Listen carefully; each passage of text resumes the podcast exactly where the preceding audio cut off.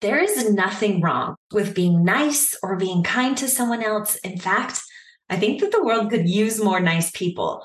But here is what I have learned. You can be a kind and thoughtful person without giving up your own happiness and well being. There's a way to show up for others and still show up for yourself before it causes you to break or burn out. I'm excited to talk to you about it today and over the next couple episodes.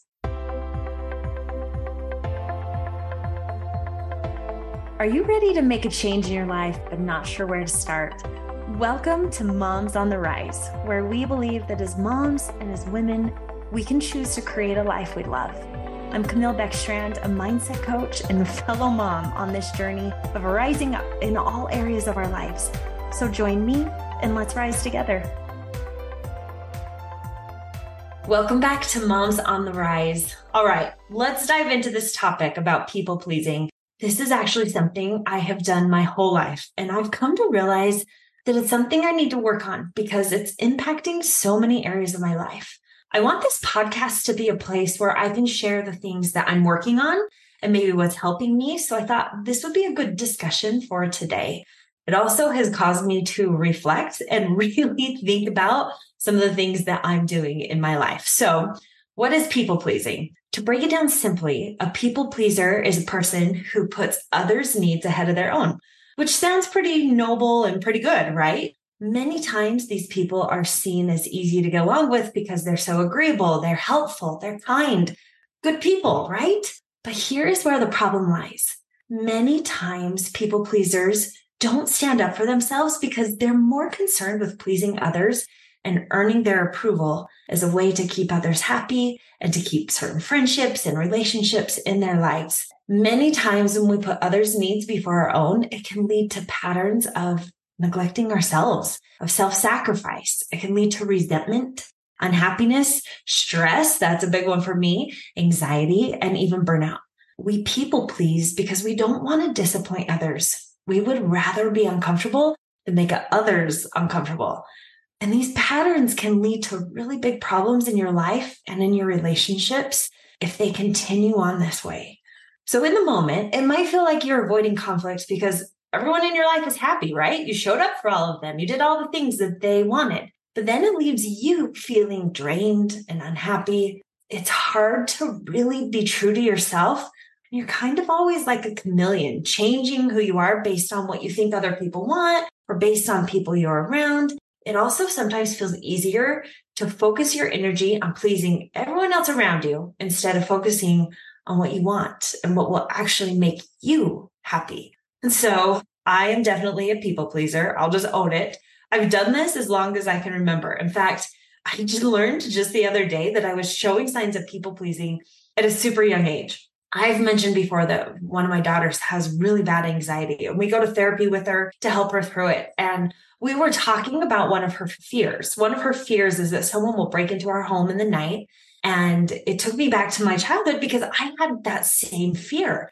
And when this fear bubbles up for my daughter, when she gets afraid that someone's going to break into our home, she will come downstairs and wake up my husband and I, and we'll walk her through it. We'll help her talk through all the feelings she's having, and then we'll get her back into bed. And I started thinking about when I was a child and I had this fear, I would sit at the top of the flight of stairs in my house that was right outside my parents' bedroom for hours on end in the middle of the night. I was so afraid to go back to bed because I knew if I did, if I wasn't watching the front door, that someone would break into our house. And I also didn't want to disturb my parents' sleep because I knew that they were tired and they had to get up early for work and I had baby sisters and I didn't want to wake them up. So even though I was terrified, I just sat so scared outside of their room for hours on end until I would finally fall asleep completely exhausted. And I would fall asleep still scared. But I would rather be scared and terrified and sleep on the floor at the top of the stairs than wake up my parents.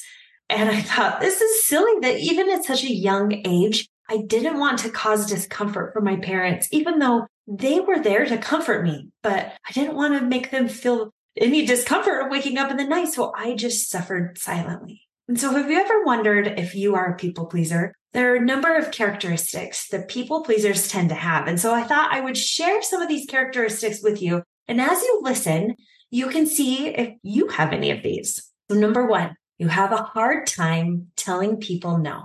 And when you say no, you feel a lot of guilt and are worried about how you made someone else feel. You might feel that you have to say yes to everything to be liked by others. You want to be there and help others, even at the expense of your sleep, your time, your priorities, etc., etc.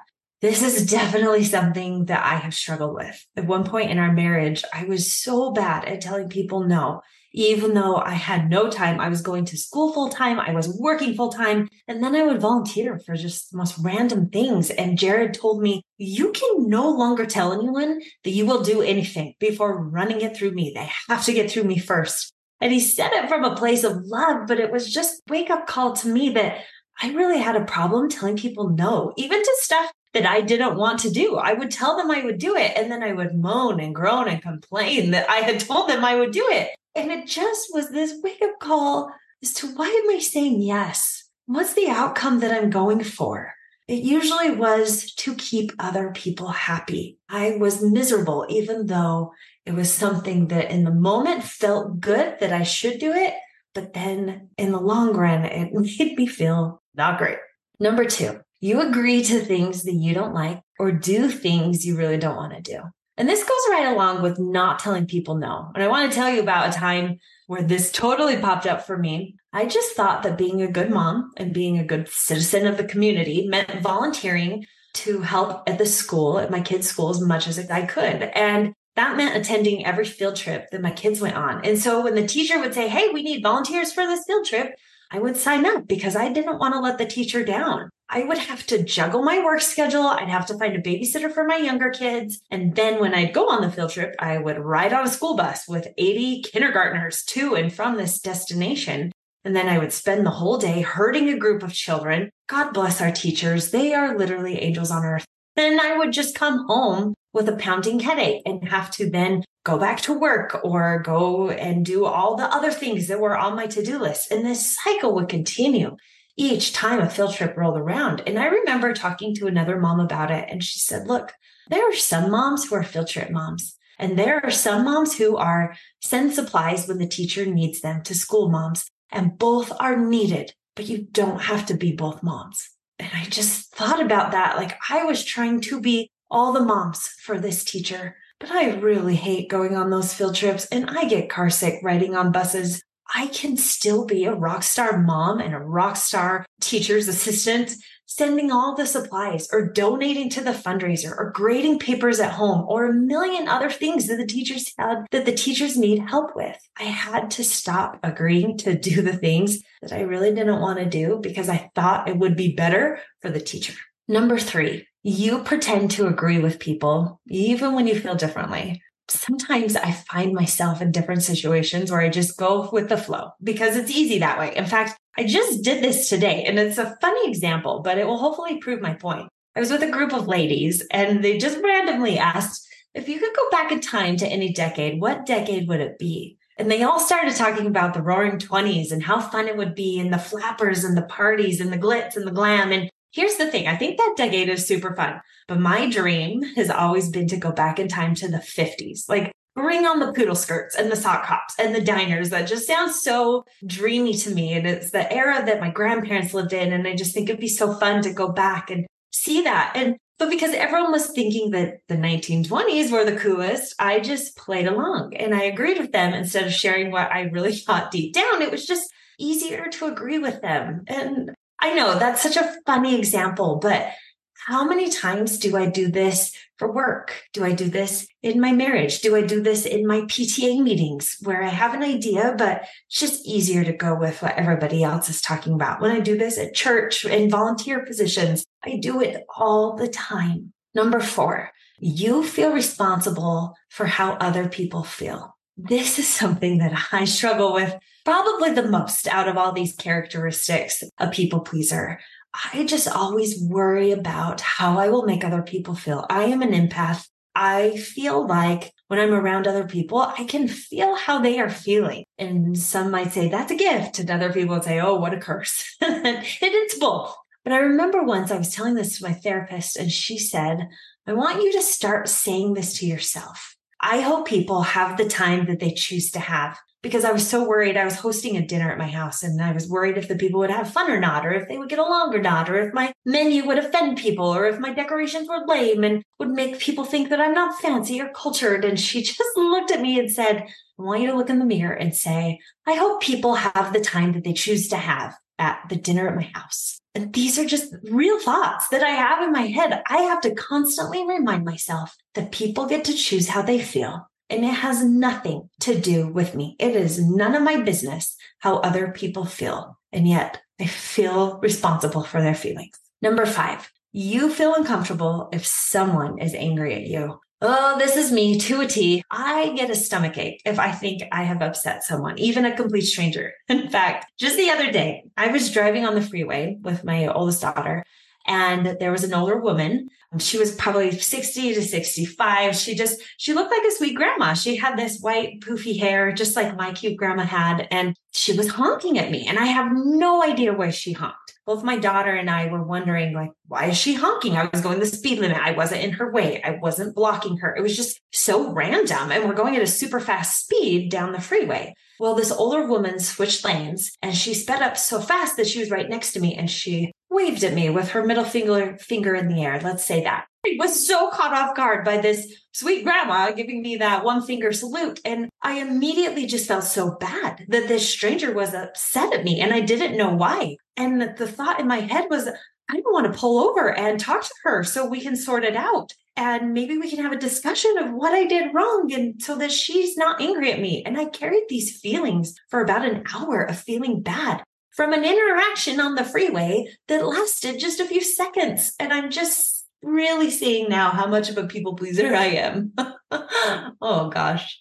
Number six, you go to great lengths to avoid conflict. Why is conflict so scary? If a problem bubbles up, I have found that I would rather quietly deal with it or hope it goes away than speak directly about it because addressing it feels so rude or it feels mean.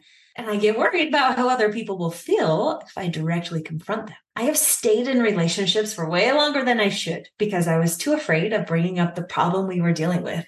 Jared and I have been married for almost 20 years. And I remember earlier this year, I finally mentioned to him something about our relationship that I didn't necessarily like. And he was like, How long have we felt this way? And I mentioned, Well, our whole marriage. And he just let his head fall into his hands and he shook his head and was like, Camille, why didn't you ever say something? And my only answer was, I didn't want to make you upset in case it was something that you liked. I would rather be uncomfortable for years and years than make somebody else feel discomfort. It's just easier to suffer silently as long as they are happy, right? It stresses me out to think that I am creating unease for somebody else or standing up for me for something that I want or need. Because of this, I sometimes don't voice my honest opinion. I once heard someone say that another name for people pleasing is people deceiving because you never allow others to really get to know the real you, where you are vulnerable and honest. That really hit me. Number seven, you have a hard time setting and maintaining boundaries. A really simple explanation for a boundary is a limit or a rule that we set for ourselves. We don't set boundaries for other people. We set them for us. And they might be things like physical contact. Maybe a boundary is you don't feel comfortable hugging a person you just met. Or you could have a boundary around verbal interactions, like not wanting a friend or family member to speak down to you. I have a boundary that I set with my kids that they can't be in another room of the house and scream my name and expect me to come. I will not respond to yelling like that. They have to walk to where I am to find me unless they are in grave danger. But that's something that a boundary I had to set for myself. Another boundary you could have is around your own personal space, like choosing to not have others in your home when you aren't there or something like that. But people pleasers tend to let their boundaries waver depending on other people and their needs and their expectations. This is something that I have struggled with too. And it goes right along with avoiding conflict or you don't want to make other people feel uncomfortable.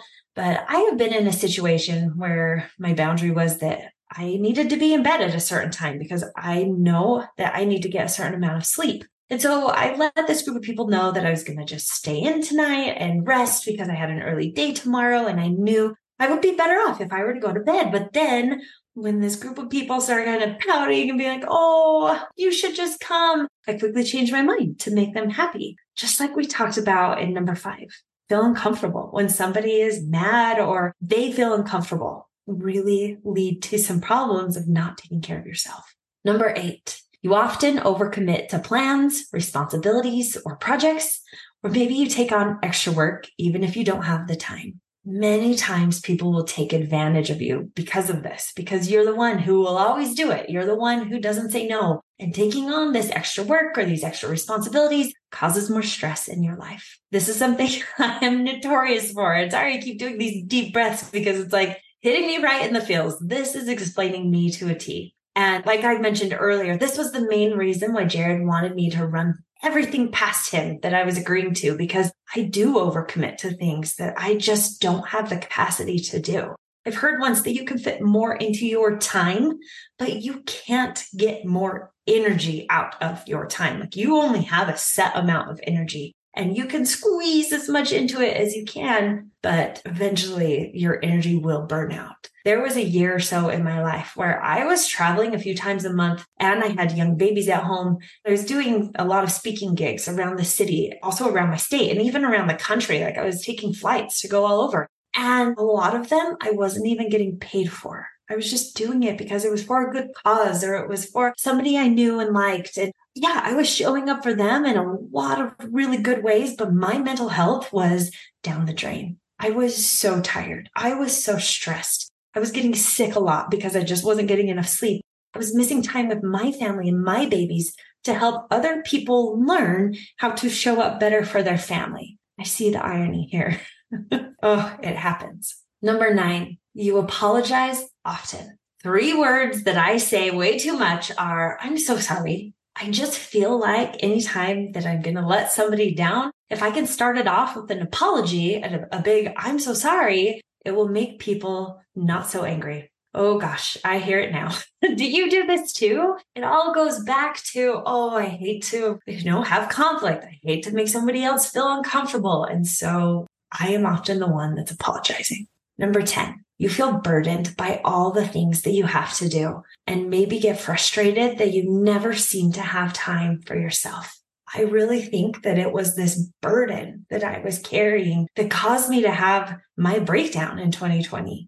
Years of carrying this and showing up for everybody else and not making time for me a priority, I had so much resentment built up inside of me. It really was this burden that I was carrying around, but I didn't know what to do until I broke and had to do something. So those were the 10 characteristics that I wanted to share with you today of things that maybe a people pleaser does. Well, there are many characteristics that a people pleaser may have. These are 10 of the most common. Do you do any of these things? Or could you see yourself in any of these situations? Now, here's what I know there's nothing wrong with being a people pleaser. There are probably a lot of really good things about you having some of these characteristics.